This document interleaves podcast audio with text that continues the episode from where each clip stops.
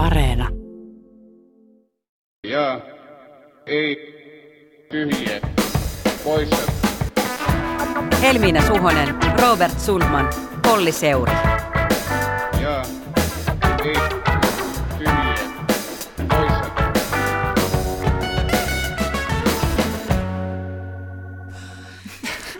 Se on taas Jetpin aika ja täällä tänään koko tuoteperhe koolla, eli Helmiina, Olli ja Robert. Tuossa pojat jo ehti flossatakin tunnari aikana, silmäkalvoni paloivat. Mutta ihan ensimmäiseksi tässä haluan kyllä kiittää teitä, jotka olette lähettäneet meille viestejä viime jakson jälkeen. Kyllä tuntuu niin mukavalta sellainen. Niin on ollut mahtavaa kuulla, että Jetpin paluuta on odottaneet muutkin kuin tekijät, mutta erityisen mahtavaa oli kuulla kuuntelijaltamme Jenny Niemiseltä Twitterissä, että Jetpien kuunteleminen kevään ylioppilaskirjoitusten alla siivitti yhteiskuntaopin laudaattoriin. Vau, onnea Jenny. Mahtavaa. Siitä saisi kyllä myös sloganin Jetp, laudaattur takuu. Tai Jetp kasvattaa älliä. Hashtag dad joke. Tällä viikollahan koululaiset ovat päässeet siis takaisin etäopetuksesta kouluun. Laivaliikenne on käynnistynyt. Yrityksille saatiin sovittua uusi parin kuukauden mittainen kustannustuki. Rajoituksia on nyt siis hieman höllennetty. Mutta oikeastihan tällä viikolla meidän mediakuplassa puhuttiin siitä, kun kielitieteilijä professori Janne Saarikivi julkaisi Facebook-sivuillaan tekstin saatesanoilla kolumni, jota Yleisradio ei halunnut julkaista. No, perussuomalaisten puoluelehti Suomen uutiset tietenkin heti tarttui tilaisuuteen ja kirjoitti tapauksesta jutun otsikolla Yle sensuroi hallituskriittiseen blogiin. Nyt ei kuulu, nyt ei kuulu. Siis putkotaan paha yleisradiosta. Yhteys pätkii, taitaa olla Jouko Jokinen linjoilla. Älkääs nyt minä yritän tälle selittää, että alkoi siis some-keskustelu sensuroinnista ja siitä, miten kenenkin tekstiä ei ole hyväksytty julkaistavaksi. Myös Helsingin Sanomien Saska Saarikoski liittyy ihmettelijöiden joukkoon ja kirjoitti, miksi Yleisradio ei ole julkaissut tätä hallituskriittistä kolumnia. Tuota noin. Voisiko arvon journalistiikan työelämäprofessori vähän avata tätä keskustelua ensinnäkin terminologisesti, että ihan sensuuriko iski? Sensyyri, sensyyri, sensyyri. Tuo huuto on Suomessa syyri, mutta mikä se on se sensyyri? Kas siinäpä pulma on jyyri. Ai, että mitä akateemista. Sensuuri tietysti tarkoittaa sitä, että valtion viranomaiset tarkistaa sisällön ennakkoon edellytyksenä luvalle julkaista jotakin. Puhekielessä voidaan viitata mihin tahansa julkaisematta jättämispäätökseen tai vielä laajemmin puheiden kirjoitusta ja viestien tukahduttamiseen. Mä en ihan oikeasti halua ottaa just tähän tapaukseen kantaa, mutta sen sanon, että internet-aikana helposti unohtuu, että meillä on julkaisijoita, jotka päättää itse siitä, mitä julkaisee. Perinteisen median idea on se, että ne on itsenäisiä ja ne tekee päätöksensä itsenäisesti. On vastaavat päätoimittajat niin edelleen. On ihan normaalia, että kaikkea tarjottua ja huom, kaikkea talossa tehtyäkään ei julkaista. Ja sitten sosiaalisessa mediassa tilanne on vähän eri, vaikka nekin nämä yhtiöt toimii eräänlaisina julkaisijoina, niissä on mun mielestä olennaista se, että käyttäjät noudattaa yhteisön sääntöjä. Eli jos ei noudata, niin sitten viesti tai postaus tai jopa käyttäjä voidaan poistaa, eikä sekään ole varsinaisesti sensuuria. Yritys voi ihan itse päättää, mitkä säännöt se alustalla on. Mähän muuten kirjoitan näitä Ylen kolumneja tai blogeja, kuten, kuten talon omien Radioblogeja toimittajien- myös. kuten talon omien toimittajien tapauksissa näitä kutsutaan. Ja niin ulkopuoliset kolumnistit kuin me talon omat toimittajat, niin me toimitaan siis sovittujen deadlineien ja aikataulujen puitteissa. Eli usein deadlineien lähestyessä vähän pallotellaan ideaa ja katsotaan, ettei just samanlaista tarjontaa ole siinä viikolla. Ja sitten me laitetaan tämä teksti niin kutsutusti sisään. Meille on kyllä sanottu, että tekstejä voi aina tarjota myös sovittujen dediksien ulkopuolelta, mutta siinä ei ole sitten mitään takuuta julkaisusta, varsinkin jos sen tekstin on sitten turhaan tehnyt jo valmiiksi. Vähän samoin kuin, että en mä saa niinku huvikseen tekemääni TV-juttua illan TV-uutisiin, jos siihen lähetykseen ei vaan mahdu, vaikka olenkin talon oma toimittaja. Niin itse tämä asiahan on lopulta hyvin yksinkertainen, koska tarjottu teksti oli ylimääräinen, sitä ei julkaistu. Näin Yle on myös julkisuuteen selittänyt. Ja, ja siis Janne Saarikivihän sanoi, että tässä on kolumni, jota Yleisradio ei halunnut julkaista. Sehän on ihan totta. Mm, Mutta mm. siinä ympärille sitten muodostui kaiken näköisiä tulkintoja. Kyllä. Mä tästä keskustelusta jäin ylipäänsä miettimään sitä, miten hyvin perinteinen media kykenee perustelemaan ja avaamaan näitä journalistisia päätöksiä ulospäin, selittämään sitä portinvartijuutta, niitä päätöksiä omalla alustallaan, ettei ne näytä ne päätökset yleisöstä niin sanotusti mielivaltaisilta, että mitenkä, mitenkä nyt on jätetty julkaisematta. Journalistisen prosessin tuntemusta mun mielestä ei voi olettaa kaikilta, ja kaikki ei tiedä, mistä siinä on kyse. Ja sen avaaminen niissä puitteissa, kun se on vaan mahdollista, niin se on kyllä median ja yleisön välisen luottamuksen kannalta ihan tosi olennaista. Tämähän on niin kuin sun työssä tosi tärkeä mm. kysymys. Eikö poliitikot, niin kuin kansalaisetkin kysellä aika usein, että miksi vaikka A-talkin pöydän ääressä istuu juuri nämä tai nuo ihmiset puhumassa tästä aiheesta, että onko sensuroitu, onko valikoitu näkemyksiä, suositaanko jotain vai ja, ei. Ja vielä pahempaa se, että kun kuitenkin siihen prosessiin kuuluu, itsekin tiedän sen, että mm. joskus soitetaan ihmisille ja sovitaan, mutta sitten tuleekin muutoksia ja joudutaan perumaan. Ja sehän on, on niin kuin tietysti inhottavaa, että joskus joutuu perumaan jonkun pääsemisen a tai A-studioon, mutta ei sekään ole sensuuri. Niin, ja siinäkin se, varmaan se olennaisin pointti on kuitenkin se, että katsotaan niin kuin pitkältä aikaväliltä sitä tarjontaa, että ei katsota sitä vaan sitä yhden illan ohjelmaa, koska siellä on vain neljä ihmistä, vähän semmoinen kolumneissa, että ei voida katsoa vain yhden päivän Ylen tarjontaa tai edes viikon, vaan pitää katsoa niin kuin useamman viikon aikaa, sitten voidaan tehdä arvio, että millaisia näkemyksiä siellä pääsee tai ei pääse ääneen, onko korjattavaa. Ja journalistina kyllä mä ajattelen, että se on myös mulle itselle työkalu, että mä aina tiedän, mikä se journalistinen peruste on kullekin vieraalle. Että se on mulle niin semmoinen toimintaohjaaja, niin jos joku sitä kysyy, niin mulla on siihen aina vastaus. Joo, sehän su-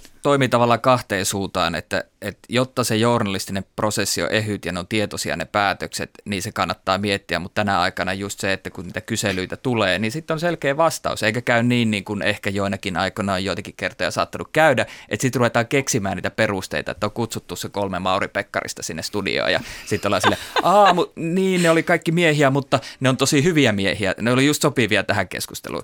No, mä oon suuri avoimuuden ja läpinäkyvyyden ystävä ylipäätään ja mä pidän sitä strategisena työkaluna, eli perinteisen median pitää pystyä kertomaan, mitä journalismi on, miten tämä meidän julkaiseminen eroaa kaikesta muusta sisällöntuotannosta. Uh, everything is content, kaikki on sisältöä, joo, mutta journalismi on kuitenkin sisältöä, jolla arvoa paitsi yksilöiden myös yhteiskunnan kannalta, ja se perustuu tietynlaiseen tekemisen tapaan. Ja meidän pitää kertoa siitä, näin me tehdään, tästä kannattaa maksaa. Uh, tietysti käytännön tasolla on jonkin verran vaikeampaa, mutta näen, että jonkunnäköinen avoimuusloikka on jossain vaiheessa otettava journalismissa. Nyt se on juhlapuhetasolla, ei ymmärretä ehkä sitä, että kun avoimuutta ja läpinäkyvyyttä ruvetaan oikeasti ää, miettimään tarkemmin, niin se muuttaa tekemisen tapoja. Mä mietin myös tässä kyseisessä tapauksessa sitä, että tuliko tässä myös tämmöistä närkästys lisää siitä, että kyseessä oli Yle, että siinä on jonkin, jonkinlaista tunnelatausta enemmän kuin, että joku kaupallinen media ei ostaisi sille tarjottua tekstiä. Että yleisradiossa pitäisi julkaista lähtökohtaisesti kaikki, mitä sinne tarjotaan, että se on kaikkien yhteinen alusta ja kyllä internetti mahtuu.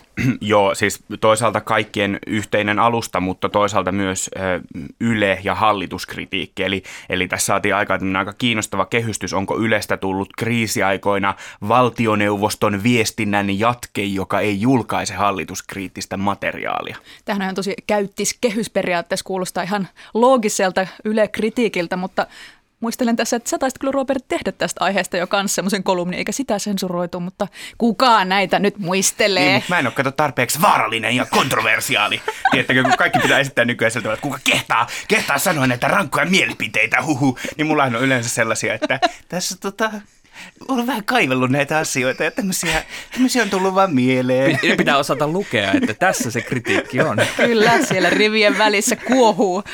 Mutta ainahan sitä on hyvä myös tehdä itse reflektiota, oli kyse sitten vähän tämmöinen turha mediakohu tai ihan tavallinen journalismin arkipäivä. Ja näiden Ylen kolumnien kohdalla, niin mietin myös sitä, että onko yleisölle tosiaan kerrottu tarpeeksi selkeästi sitä, millä perusteella just tämä joukko ihmisiä näitä tekstejä saa tuottaa. Miten se mielipiteiden eri kirjo varmistetaan, onko se jotain mittareita ja mistä aiheesta kukin kirjoittaa ja miksi? Mikä on se professio? Erittäin hyvä pointti. Siis tällä viikolla olen ihastellut kahta tämmöistä julkisrahoitteista yhtiötä, toisaalta Ruotsin radiota, jonka kaikissa analyyseissä ja kolumneissa on semmoinen erittäin hieno disclaimeri siitä, että tämä on mielipiteellinen teksti ja linkki siitä, että mitä mielipiteellinen teksti ylipäätänsä tarkoittaa tämmöisessä yleisradioyhtiön kontekstissa. Ja sitten toisaalta Yhdysvaltain NPR, eli National Public Radion Public Editor-palstaa, jossa tämmöiset lukija-asiamiehet, siellä saattaa olla journalismiproffia tai muita sivutoimisia kommentaattoreita, analysoi tullutta lukijapalautetta ja pohtii pohtii ihan yksittäisten toimittajien juttuja ja linjaa sen pohjalta, että mitä lukijat on ajatelleet palautteessaan tai oma-aloitteisesti. Musta kiinnostavia tapauksia Yhdysvaltain politiikasta tai NPRn tapauksessa on ollut esimerkiksi se, että onko NPR kertonut riittävän nopeasti Tara Reidin syytöksistä demokraattien tulevaa presidenttiehdokas Joe Bidenia kohtaan, vai onko vitkuteltu, koska Biden on demokraatti. Kuulostaisi hyvin niin kuin sen tapaiselta, mitä voitaisiin hyvin monessa yleisradioyhtiössä ympäri maailman niin kuin pohtia jotain tämän kaltaista tapausta. Tai onko oikein, että yksi NPRn politiikan toimittajista on myös Fox Newsin vakiokommentaattori, nojaakohan liikaa republikaaneihin. Niin tätä ruotimisen kulttuuria mä kaipaisin myös tänne ja tuntuu ehkä siltä, että Suomessa on enemmän haluttu korostaa niin kuin yleisön kanssa tekemistä, yleisön mukaan ottamista, yleisön vuorovaikutusta, kuin tämmöistä journalismin analyysiä, sitä, että meillä vaikka ruodittaisiin ihan yksittäisten toimittajien tekstejä ja linjaa ja käytäisiin sitä niin kuin läpi, että ehkä meille ei aina mene kaikki täysin nappi. Here, here. Mä nyt sanonkin, että JETP vaatii Yleen public editor palsta ja vähän äkkiä. Tai siis ainakin public editor tai ombudsman tai yleisasiamies ensin.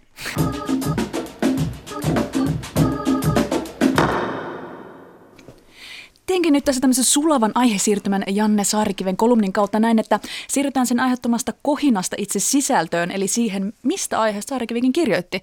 Nyt olemme tässä vaiheessa koronakevättä keskellä sitä keskustelua, saiko hallitus kehottaa, velvoittaa, määrätä vai suositella erinäisiä koronatoimenpiteitä kansalaisille. Onko hallitus tietoisesti hämärtänyt kansalaisten käsitystä siitä, mikä on lainvoimainen määräys tai kielto, ja mikä onkin pelkkä suositus, vai onko kyse siitä, että ei ole täysin itsekään ymmärretty, mitä termiä voi käyttää? Minä luulin, että tätä aihetta ei saa käsitellä yleisradiossa. Joo, okei, okay, nyt, nyt tämä sensuurivitsi loppuu, ja, tai sitten ei, koska se on tosi hauska. Tota, mä haluaisin nostaa tähän kolme pointtia, pointsikkelia, josta uskon tämän aiheellisesti esiin nostetun ongelman johtuvan. Luento. Joo, no en tiedä. Katsotaan, katsotaan, katsotaan, niitä vietetään. Ensimmäinen on tulkintakehys. Johanna Vuorelma ja Henrik Rydenfeld kirjoittavat viime viikolla ilmestyneessä blogikirjoituksessaan etiikka.fi-sivustolla Moukarivallasta. Tämä teksti kannattaa lukea, mutta nostan sieltä tämän kuvailun, joka summaa viime kuukausien mediatapahtumia. Eli hallitus nousee välillä neuvotteluhuoneestaan kansan eteen kertomaan uusista määräyksistä ja pakoista. Mä jotenkin ajattelen, että jos vaikka presidentti nousee kansan eteen, me ensimmäisenä ajatellaan, että nyt tulee viestiä, toive, pyyntöstä, arvojohtamista. Mutta hallituksen viestiä me luetaan ehkä aina nimenomaan niin, että nyt tulee käskyä, lakia, budjettia, niin kuin kovia päätöksiä. Niin tämä on mielenkiintoista. Miten painavasti ministeri saa asiassa sanoa kansalaisille? Mikä on se ministerin rooli tässä? Saako hän käyttää poliittista arvovaltaa ja johtajuutta? Toki olettaen, että tämä tapahtuu lainsäädäntöä noudattaen. Vähän off topic, mutta mainittava, että tänä aamunahan pääministeri Sanna Marin piti tämmöisen tiedotustilaisuuden, missä ei kyllä tullut käskyjä, lakia eikä budjettia, että se oli enemmän tämmöistä selittämistä. Mm, ja sitäkin on tapahtunut, että on kerrottu, vastattu ilmassa oleviin kysymyksiin. Sellaisiakin tiedotustilaisuuksia on järjestetty. Mutta ehkä toinen on sitten tämä lainsäädännön rajat ja päätöksenteon haparointi. Että tässä koronakevään tiimelyksessä on aika paljon pohdittu ja käytetty sellaisia lainsäädännöllisiä työkaluja, joista siis kokemusta ei juuri ole.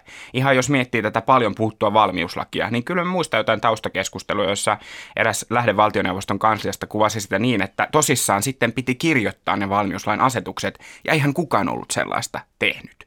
Eli, eli ehkä tässä on myös tämmöistä niin ad hoc tekemistä, että sitä mukaan kun on menty eteenpäin, sitä mukaan on samalla tehty päätöksiä, vauhti on ollut nopea, meininki on ollut haparoivaa, ja sitten on saatu huomata, että oho, itse asiassa tämä tai tuo ei onnistukaan niillä lainsäädännöllisillä työkaluilla, mitä meillä olisi käytössä, ja siitä tulee sitten niin kuin sotkua.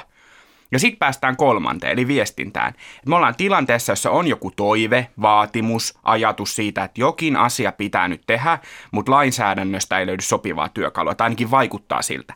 Ja sitten se viesti voikin olla vähän epäselvä, että no velvoitetaanko, suositetaanko, kuka on se toimivaltainen viranomainen, joka tässä tekee sen päätöksen tai valvoo sen täytäntöönpanoa. Välillä tuntuu, että tässä keväällä unohtunut, että meillä on sellaisia toimijoita kuten kunnat, aluehallintovirastot, jotka saattaa tehdä paljon järeämpiä päätöksiä yksilön kannalta kuin valtio. Valtio ei edes voi tehdä kaikkea, kun se ei siis vaan saa, kun se ei ole toimivaltainen viranomainen. Ja sitten tässä niin kuin sekoittuu nämä kaikki toimijuudet ja se, että onko nyt suosituslaki, mikä tässä on taustalla, ja siitä tulee tämmöistä mössöä. Ja sitten on hyvä muistaa, että kuitenkin hallitusta on pitkin matkaa kiitetty siitä, että mitenkä hyvin nämä ministerit on esiintynyt niissä tiedotustilaisuuksissa, niin nyt on itse asiassa tosi kiinnostavaa, kun nyt ruoditaan vähän, että he viesti hyvin ja uskottavan näköisesti, mutta oliko ne sanat oikeita? Se on hyvä kysymys ja tästä puhui myös apulaisprofessori, valtiosääntöoikeuden asiantuntija Pauli Rautiainen, kun hänelle soitin tänä aamulla. Meillä on oikeastaan sieltä maaliskuun puolivälistä, jolloin maahan julistettiin poikkeusolot, niin päässyt liikkeelle sellainen kehitys, jossa ää, ikään kuin oikeudellinen todellisuus ja sitten sitä koskeva puhunta, sitä koskeva, koskeva retoriikka, ne viestinnälliset valinnat, jotka valtioneuvosto on tehnyt, on päässeet erkaantumaan toisistaan hyvin, hyvin paljon. Tähän voi olla useita syitä. Varmaan kysymys on myös on olennaisesti valitusta viestintästrategiasta. Näin on, näin on haluttu tehdä. On haluttu viestiä asioista toisella tavalla kuin mitä ne oikeudellisesti on. Tämä on oikeastaan jotakin sellaista, joka on meidän niin poliittiselle kulttuurillemme kuin meidän oikeusvaltiollemmekin vierasta, mutta tälle tielle on tietoisesti ryhdytty. Voiko tätä tarkastella myös niin kuin päätöksenteon näkökulmasta, että kun tässä käytetään paljon nyt semmoista lainsäädäntöä, joka varmaan päättäjille ja myös virkamiehille on, on tuntemattomampaa lainsäädännön osastoa, niin, niin kuin tehdään tämmöistä vähän niin kuin, tai voisi ainakin väittää, että tehtäisiin tällaista niin kuin ad hoc päätöksentekoa, eli sitä mukaan kun tilanteita tulee vastaan, niin sitä mukaan reagoidaan, niin sitä haparointi kertoo pikemminkin siitä, että tämä onkin yllättävän hankalaa ja uutta ja siitä tämä kompurointi johtuu, vai onko tämä, tämä teoria paikkansa pitämätön? Tämä teoria on ikään kuin sellainen, johon asioita pintapuolisesti tarkastellen löytyy ikään kuin, niin kuin helposti tukea. Toisaalta tätä teoriaa voi myöskin niin kuin opponoida sillä, että meillähän esimerkiksi valmiuslain käyttöönottoon liittyviä asioita on harjoiteltu säännöllisesti – valtiolliset orgaanit käyvät vuosittaisia valmiusharjoituksia. Me ollaan valtionhallinnon valmiusharjoituksen 2015-2016 jälkeen valtioneuvoston kansliassa valmisteltu valmiuslakien käyttöönotto-ohje. Ja jos me katsotaan ikään kuin, niin kuin sitä, että mitä nämä pöytälaatikossa olevat ohjeet niin kuin oikeastaan on kertonut, että miten pitäisi tehdä, niin me ollaan oikeastaan aika pitkälti noudatettu sitä, mitä pöytälaatikossa olevat ohjeet by the book meidän käskee tehdä. Ehkä tässä on niin kuin syvemmälle rapsuttaen kysymys siitä, että meillä on niin kuin toisaalta ollut sellaista ohjeistusta, josta on jo pitkään ennen poikkeusolojen julistamista todettu, että nämä ohjeet eivät ole parhaalla mahdollisella tavalla tehneet ja että nämä ohjeiden noudattaminen ikään kuin tulee johtamaan ongelmiin, niin me ollaan kuitenkin noudatettu niitä ohjeita. Tämä me nähdään aika lailla siitä valmiuslain tavallaan niin kuin käyttöönoton ensimmäisestä viikosta. Eli ja siinä on ollut sellaista nämä, jääräpäisyyttä, voisi sanoa. Siinä on ollut jääräpäisyyttä. Et sitten kun ikään kuin nämä ohjeiden noudattaminen on johtanut juurikin siihen pään seinään lyömiseen, joka niin kuin on nähty, niin on tavallaan ryhdytty näihin niin kuin ad hoc toimiin, mutta kiinnostavaa on se, että sen jälkeen on ikään kuin palattu taas siihen ohjeen noudattamiseen. Tässä tällä viikolla on, on ja, ja viime viikkoina on paljastunut, että meillä on viranomaisia, kuten Rajavartiolaitos, jotka on sitten tehnyt hallituksen linjauksen pohjalta ratkaisuja, jotka ei oikein kestä sitten tarkempaa oikeudellista tarkastelua. Nämä tapaukset on liittyneet rajavalvontaan ja suomalaisten perustuslailliseen oikeuteen lähteä kotimaasta ja saapua tänne. Sä olet valtiosääntöoikeuden asiantuntija, niin mitä arvioit, onko tämän poikkeustilan ja, ja kaiken kaikkiaan poikkeuksellisen kevään vuoksi, niin perusoikeutemme – olleet uhattuna? Onko ne unohdettu tässä kaiken keskellä? Me ollaan syyllistytty tänä keväänä erittäin vakaviin perusoikeusloukkauksiin. Se on, se on selvä. Osaltaan pitää tietysti muistaa, että poikkeusoloissa on ensinnäkin voitu rajoittaa ihmisten perusoikeuksia enemmän kuin normaalioloissa. Me ollaan esimerkiksi rajoitettu ihmisten oikeutta perusopetukseen enemmän kuin normaalioloissa on niin kuin mahdollista. Mutta tämä ei vielä ole niin kuin, niin kuin perusoikeusloukkaus. Tämä on ainoastaan niin kuin poikkeusoloissa sallittu poikkeuksellinen perusoikeusrajoitus, niin sanottu perusoikeuspoikkeus juridisesti. Mutta loukkauksia on tosiaan esiintynyt esimerkiksi rajoilla.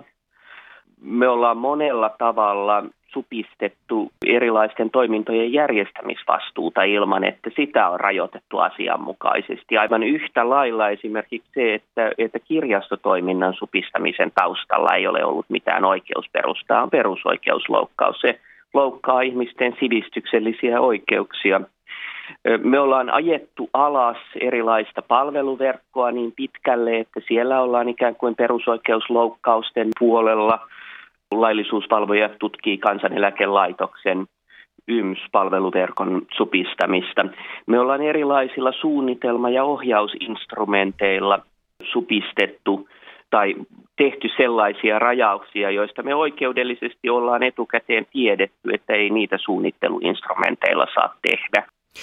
No vielä lopuksi, mediahan on tässä ollut keskeisessä roolissa, kun se kertoo kansalaisille sitä, että mitä hallitus päättää, mikä on näiden päätösten perustelut, mitä saa tai ei saa tehdä, niin Miten arvioit median toimintaa? Onko media onnistunut antamaan kansalaisille riittävän selvän kuvan siitä, mikä on kunkin ratkaisun tai päätöksen oikeudellinen perusta, vai onko media myös osallistunut tähän hämärtämiseen? Media meni hyvin nopeasti siinä poikkeusolojen niin kuin alussa tähän valmiuslakipuhuntaan, jota valtioneuvosto medialle ja muullekin yhteiskunnalle tarjosi. Valtioneuvostohan alkoi alko silloin maaliskuun puolivälissä puhumaan valmiuslaista ja liitti ikään kuin retorisesti valmiuslakiin monia sellaisia asioita, jotka ei oikeastaan valmiuslakiin niin kuin kuuluneetkaan. Ja media meni tähän jossakin määrin niin kuin mukaan. Se osaltaan varmaan johtuu siitä, että media oli ehkä huonosti valmistautunut siinä samassa, kun media ikään kuin, niin kuin opetteli asiaa, niin se tietystikin niin kuin opetteli kirjoittamalla siitä asiasta ja se ehkä tuotti tämmöisen tietynlaisen perspektiiviharhan. Medialla on ollut myös musta erilaisia jaksoja, ikään kuin – aivan aluksi oli semmoinen suuri, suuri hämmennys tosiaan, joka voidaan mieltää oppimiskokemukseksi. Sitten sen jälkeen siinä jossain maaliskuun loppupuolella tuli musta se median ikään kuin, niin kuin analyyttisesti paras jakso, jossa oltiin saatu asioista jo kiinni, alettiin hiukan päästä niin kuin taustottamaan, mutta sitten niitä asioita kuitenkin pyöri niin paljon, että ikään kuin, niin kuin ei, ei kunnolla päästy sinne syvälle ja siirryttiin tämmöiseen taas päivittäiseen niin kuin uutisjournalismiin. Nythän median ikään kuin, niin kuin suuri haaste on se, että jos media haluaisi kriittisesti analysoida sitä maaliskuun puolivälin tavallaan niin kuin tapahtumia, niin silloin median pitäisi oikeastaan kriittisesti kritisoida niin kuin, niin kuin itseään. Näin siis apulaisprofessori, valtiosääntöoikeuden asiantuntija Pauli Rautiainen. Sieltä tuli Boom. paljon kritiikkiä, paitsi siitä, että meiltä ohjauskeinot Suomesta puuttuu ja sitten on pitänyt keksiä kaikenlaisia reittejä, miten media on toiminut. Mutta toisaalta Rautiainen toi esille tässä puhelussa myös sen, että ennen kaikkea ehkä eduskunta on halunnut suojata valtioneuvoston kasvoja. Eli eduskunta ei ole lähtenyt avaamaan niitä valtioneuvoston esityksiä ja repimään niitä kappaleiksi, vaan niitä on ikään kuin tämmöisellä pehmeällä kritiikillä sitten muotoiltu uusiksi. Se on kyllä sanottava, että mä oon tosi vaikuttunut tästä yksityiskohdasta. Suomen kansalaisilla on maasta lähtemiseen ja maahan palaamiseen perustuslaillinen oikeus, jota poikkeusolojen lainsäädäntö ei kumoa. Tätä en oikeasti tiennyt ennen koronakriisiä ja on todettava, että on muuten vahvat perusoikeudet. Kyllä, ja hyvä niin. Tuntuu, että keskustelussa nyt näyttäytyy kyllä semmoinen niin kuin huijatuksi tulleen retoriikka, että mitä? Nämä eivät ole määräyksiä, vaan suosituksia, epäreilua. Olisivatko ihmiset käyttäytyneet siis silloin toisin, jos olisivat tajunneet nämä vain suosituksiksi? Koska myös sellaista oli paljon ilmassa, että joka asiasta piti saada hallituksen selkeä ohje tai kielto. Jos jotain ei ollut kielletty, se tarkoitti sitä, että se oli sallittua. Piti, kansalaiset kysyivät, saako mennä mökille, saako halata isovanhempaa, saako vappuna mennä isolla porukalla puistoon, kerro meille hallitus. Ja ei auttanut, vaikka hallitus yritti sanoa, että, no, että me ei voida niin kuin tämmöisiä yksittäisiä asioita kieltää tai sallia, että omaa järkeä pitäisi käyttää. Mä haluan lainata kollega koomikko Jukka Lindströmin twiittiä tältä viikolta. Hei kaikki, olen kriittinen twiittaaja. Maaliskuussa mun fiilis oli se, että THL keksii tekosyitä sille, ettei Suomessa tarvita tiukkoja rajoituksia. Nyt toukokuussa mun fiilis sanoo mulle, että THL teki liian nopeasti liian tiukat rajoitukset ja syksy toinen aalto tulee olemaan iso. Niin jos palataan ajassa siihen hetkeen, kun maaliskuussa tauti ja pelko alkoi levitä, se poliittinen paine todellakin oli melkoinen, että miksi hallitus ei tee mitään, nyt äkkiä kaikki rajoitukset päälle ja kaikki säppiä, tehkää nyt helkkarisoikoon jotakin. Ihmiset janos kieltoja, rajoituksia, selkeitä ohjeita, mitä saa tehdä. Penäsimme niitä myös ministereiltä A-studiossakin jos hallitus silloin maaliskuussa olisi tiedotustilaisuudessa muotoillut ja sanonut, että nämä ovat tosiaan vain suosituksia, voitte harkita näitä, niin voi vain kuvitella sitä yleisen raivon määrää. Kyllä, sekä kansalaisten että opposition. Ja mä näen, että tässä just se julkinen paine on ollut ihan merkittävä asia hallitukselle ja se on varmasti taittanut näitä ohjeistuksia ja toiveita enemmän sitten sinne niin kuin kieltojen suuntaan. Tämä on niin kuin musta aika helppo tulkinta tehdä. Ja, ja toisaalta julkinen paine tarkoittaa siis myös median painetta – mutta toisaalta mun mielestä yksikään puolue ei ole profiloitunut kovin voimakkaasti minään perusoikeuspuolueena tämän kevään aikana, vaan kaikki on olleet ikään kuin valmiit uhraamaan sitä puolta. Mutta sitten toisaalta julkinen paine tarkoittaa myös median paine. Kukaan ei ole kirjastopuolue. Niin, kyllä. Ihmisten perusoikeudet, kirjastot auki. Just näin, mutta siis myös media on ollut hyvin yksituumainen. Että ehkä semmoista perusoikeuspainotusta on mediassakin mun mielestä suoraan sanottuna vähätelty että et, hy, hy, että tosissaanko nyt joku alkaa empimään tämän valmiuslain kanssa, että nyt ei saa tehdä niin. Joo, ja tuossa aiemmin tuli hyvin esiin minusta aika olennainen kysymys, että miten tietoista tämä sananvalta on ollut. Että Pauli Rautiainenhän esitti, että se on ollut valinta. Mm. Että et miten hyvin missä vaiheessa ensinnäkin päättäjät on tiennyt, minkälaista kieltä käyttää ja sitten vielä se ehkä se Saarikiven kolumnin pointti, että miten hyvin ja missä vaiheessa toimittajat on ymmärtänyt sen, mitä velvoittaminen tai rajojen sulkeminen oikeastaan tarkoittaa. Mikä on lainvoimainen sääntö tai kielto ja mikä on suositus? Mä katsoisin, että ei varmaan kovin hyvin. Mä muistan, että mulla oli ekalla viikolla sellainen joka päivä sama twiittisarja, jossa mä kertasin, mitä valmiuslain nojalla on tehty, koska pitkään tilanne oli se, että se nojalla ei ollut tehty yhtään mitään. Että vaikka koulut oli kiinni ja kieltoja asetettu, niin valmiuslaki vaikutti muistaakseni vielä ekan viikon torstain tienoilla vaan siihen lääkejakeluun. Mutta silti media uutisoi jatkuvasti, että nyt on valmiuslaki, valmiuslain nojalla tätä ja tuota. Vielä tällä viikolla eräässä Ylen ohjelmassa puhuttiin pokkana, miten valmiuslaki sulki ravintolat. Eli media on ollut kyllä tosi hyvä sekoittamaan ja hämärtämään tätä juridiikkaa politiikkaa ja oikeusperustaa, mutta sitten samaan aikaan media on halunnut olla tosi selvä ja tehdä kansalaisille näitä liikennevaloja ja taulukoita, että tätä saa tehdä, tuota ei saa tehdä, tämmöistä palvelu, palvelujournalismia. Ja siinä on kyllä sitten ehkä oikaistu aimotovi. Ja nyt mä sanon, tätä on tehnyt kaikki toimittajat, siis my- myös minä, että nyt kun mä tässä ruodin ja on sillä tavalla tyly, niin mä oon myös itse syyllistynyt näihin ihan samoihin asioihin. Mutta sitten mua ehkä vähän huvittaa, että sitten tulee aina viiden tai kymmenen päivän jälkiviiveellä semmoinen kritiikkiaalto, että ensin huudetaan, että nyt rajoituksia, nyt valmiuslaki, sitten viiden päivän päästä se kommentti, että ei, Siis tässä on nyt aivan unohdettu perustuslaki. Niin on, tässä on sellainen perusjännite, että, että pitää median toteuttaa sitä tehtävää, että on ajantasasta tietoa, oikeaa tietoa, mutta mitenkä sitten samaan aikaan osoitetaan se itsenäisyys siitä viranomaistiedosta, joka halutaan kuitenkin saada yleisölle. Medialla on myös kuitenkin vallan vahtikoirana vähän niin kuin tarve osoittaa itsenäisyyttä. Se ei mm. voi olla viranomaisviestintää. Ja tässä on ollut niin kuin erilaisia vaiheita. Että alussahan oli jopa pientä varovaisuutta, että kun mäkin vähän vinkkasin joillekin kollegoille, niin oli vähän semmoinen, että ei nyt avata keskustelua THLn heikennetyistä resursseista, ei ole vielä sen aika. Ja sitten onkin menty tuosta pitkälle, että ruoditaan THL asiantuntijuutta aika kovallakin kädellä. STM-salailuja ihmetellään ja hallituksen viestinnän epäselvyyttä analysoidaan. Ja niin kuin Pauli Rautinen tuossa sanoi, että on ollut journalisteille oppimisprosessi, niin kyllä ehkä tämä on pakko allekirjoittaa, koska kun palaa niihin tunnelmissa siihen maaliskuun loppuun, huhtikuun alkuun, niin moni meistä toimittajista ei ole toiminut poikkeusaikana journalistina. Eli miten sitä kriisiä ja journalismia oikeasti tehdään. Ei ole käytännön kokemusta sellaisesta. Ja että milloin on niin vakava paikka yhteiskunnassa, että se tiedottamisvelvollisuus menee niin sanotusti sen vallan vahtikoiratehtävän ohi. Ja saako se koskaan mennä? Näitä varmaan pohditaan tämän akuutin vaiheen jälkeen tutkimuksessakin, mutta mietin myös tämmöistä skenaariota, että miten siihen olisi suhtauduttu, jos mediassa maaliskuusta lähtien olisi perattu näitä hallituksen rajoituksia siitä näkökulmasta, että hallitus väittääkin näin, että tämä on kielto, niin ei, nämä on vaan suosituksia, älkää näitä, ei tarvitse totella. Tämänhetkinen sävy ei olisi ehkä oikeasti sopinut siihen tilanteeseen. Mm. Koska ei tiedetty, miten vakavasta paikasta on oikeasti kyse yhteiskunnallisen tilanteen kannalta. Mm, kyllä, ja siis mä toivon, että kun tutkimusta tehdään, niin perataan myös sitä läpi, että millaista keskustelua niin kuin toimitusten sisällä on, on käyty missäkin vaiheessa. Mm. Ää, harmi, harmi on se, että esimerkiksi en ole nähnyt meidän toimituksesta tai missään nyt ketään tutkijoita, että sitä pitää sitten myöhemmin kysellä ja haastatella, mutta olisi ollut tosi kiinnostava tapaus niin kuin seurata, että, että miten vaikka siinä vaiheessa, kun tulee voimakkaita rajoitustoimia, niin missä vaiheessa toimituksessa, toimituksessa aletaan keskustella vaikka perusoikeuksista. Onko se ensimmäinen, toinen vai kymmenes asia, joka nostetaan niin kuin esille?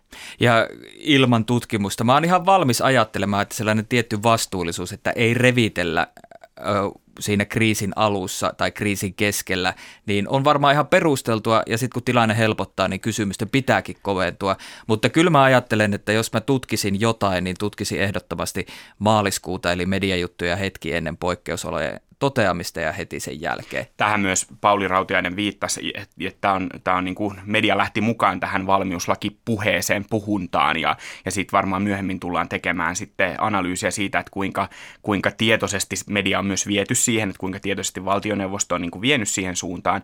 Mutta tämä on, paitsi että tässä tullaan analysoimaan mediaa, niin tässä tullaan kyllä tutkimaan hyvin tarkkaan tämän kevään osalta sitä, mitä poliitikot on, on missäkin vaiheessa tehneet. Ja tämä on musta nyt kiinnostavaa, että kun meillä kuitenkin aika pitkään on ollut tässä se ajatus, että poikkeusolot, poikkeukselliset keinot, että voidaan ikään kuin antaa anteeksi myös sitä lepsuilua.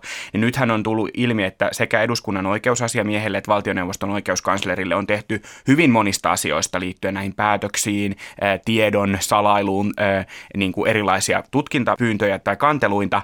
Ja tämä on niin kuin musta kiinnostavaa, että sitten kun me irtaudutaan tästä poikkeuskeväästä ja näistä alkaa tulemaan sitten lopulta jotain ratkaisuja, vaikka syksyllä tai, e, tai vuoden päästä, niin miten me silloin suhtaudutaan niihin, että annetaanko me ikään kuin anteeksi, ne ajatellaan, että no sehän oli se tilanne silloin, että kyllä me annetaan se anteeksi, vai onko silloin se luenta se, että nyt on tehty vakavia virheitä, ja voiko se jopa suistaa osan Sanna Marinin hallituksen ministereistä poliittiseen kriisiin vuoden päästä? Ja miten se heijastuu pidemmällä aikavälillä vielä seuraaviin vaaleihin? Kyllä, edelleen. just näin. Meinaatko, että meillä on hallitus pystyssä vielä vuoden päästä? No en ota nyt siihen kantaa.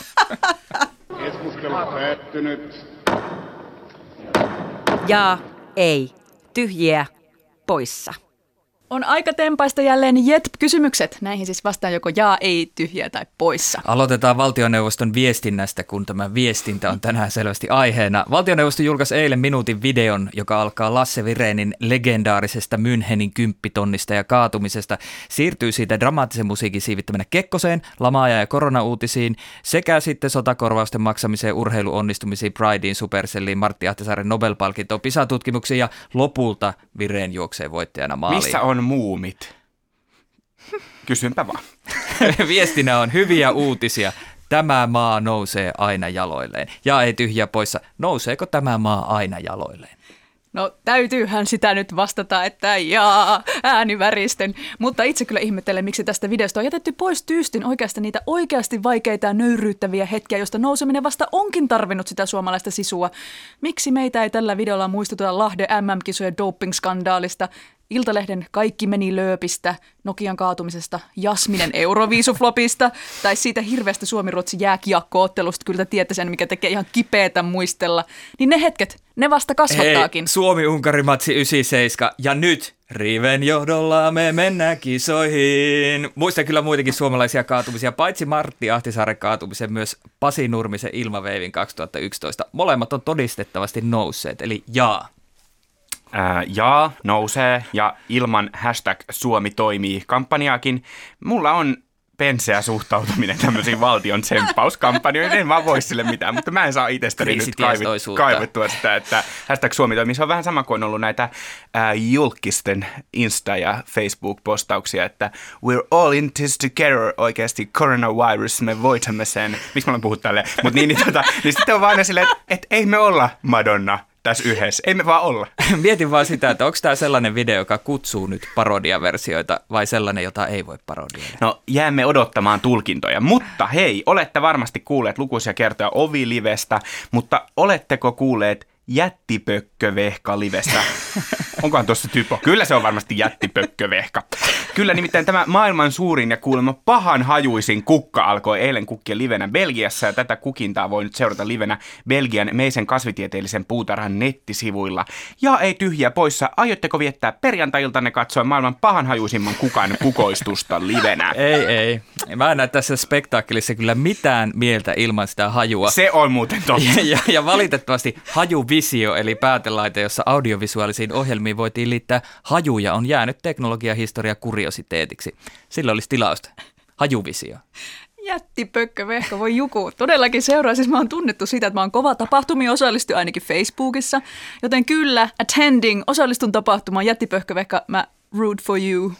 Niin, mä nyt en, tavallaan tämä Ollin pointti vähän vesitti mun vastausta, kun mä ajattelin vastata, että jaa, että musta on aina hyvä, että taustalla pyörii joku live, että on se sitten kollegan vetämä ovilive tai norppalive tai kukkalive, niin aina on hyvä, jos on joku live. Mutta kyllä toi haju, hajuvisio, että kyllä se melkein pitäisi olla. Joku vanhan joku- suka ja haista.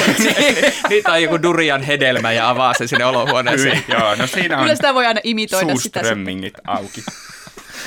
Joka, joka haisee suurström. Siinä visiota. No, mutta tällä viikolla uutisoitiin ihan oikeitakin asioita kuin se, että laulajaveljekset Matti ja Teppo ovat saaneet Elias Lönnruut-mitalit Suomen kulttuurirahastolta jokapäiväisestä työstä ja suurten tunteiden tulkinnasta. Eikä siinä vielä kaikki. Veljekset kertoivat Iltasanomien haastattelussa, että faneille on luvassa iloinen korona-ajan yllätys. Matin ja Tepon vuoden 1989 jälkeen tehdyt levyt tulevat suoratoistopalveluihin parin viikon sisällä. Ja ei tyhjä poissa, aiotko laittaa Matin ja Tepon soimaan, kun levyt Spotifyn jysähtävät? Jysä. Boom, siellä ovat. Ei, ei, ei. Jos puhutaan 40-luvulla syntyneistä muusikoista, niin itse olen kyllä vähän innoissani Bob Dylanin uusista biiseistä ja tulevasta levystä. Ai, ai, ai. Että ihan CD-levystä olet innoissasi. Mä ajattelin, että mä aina kuuntelen samoja biisejä vuodesta toiseen ja, ja Matti ja Teppo ei nyt kuulu tähän repertuariin valitettavasti. Mutta jos mä jotain uutta, uutta kuuntelen, niin, niin varmaan ton Alman uuden levyn ja, ja mietin nyt sit sitä, että millainen on tämä pitkään odotettu esikoisalbumi, jota media on jo ruotinut. Minä olen Suomen kansan ääni ja sanon, että jaa, mahtavaa, että Matti ja Teppe ottavat nyt digiloikan. Sinä kyllä oot Suomen kanssa. Niin. näin se on. Tämä ehkä helpottakoon hieman sitä tuskaa, mikä tieto Flow-festivaalin perumisesta meille, tai siis ehkä lähinnä minulle Nyt otan aiheutti. sanomiseni takaisin, Niin, et niin, et ole olekaan Suomi. Suomen kanssa, koska Suomen kansa vaan nauraa pettyneille hipstereille. Mutta minä pidän myös Matista Teposta. Näistä kappaleista saa todella voimaa. Tässä myös teille viikonlopun tsempiksi lausun Matin ja Tepon sanoin näin. Sandaalit jalkaa ja kravatti pois. Vanhat permudashortsit löytää jos vois. Havaiji paita mut nuoreksi saa. Nyt on elämä niin upeaa. Ja jätti pökkö vehka kukoistaa. Kiitos, että kuuntelit Jetpin. Mitä mieltä olit? Laitahan meille palautetta vaikka Twitteristä ja Instassa. Tunniste on tietysti Jetp. On oikeasti kiva kuulla, että joku kuuntelee, kun me täällä Kyllä. Pasilassa höpistää. Kyllä. Tätä jaksoa oli tekemässä siis minä, Olli Seuri sekä kollegat Helmina Suhonen ja Robert Sudman. Kiitos kun olitte taas. Livenä läsnä. Kiitos. Äänitarkkailijana oli Pasi Ilkka, äänisuunnittelijana Joonatan Kotila. Vaikka ensi viikolla on helatorstai, niin uusi jakso on luvassa taas perjantaina. Älkää huoliko. Moi moi!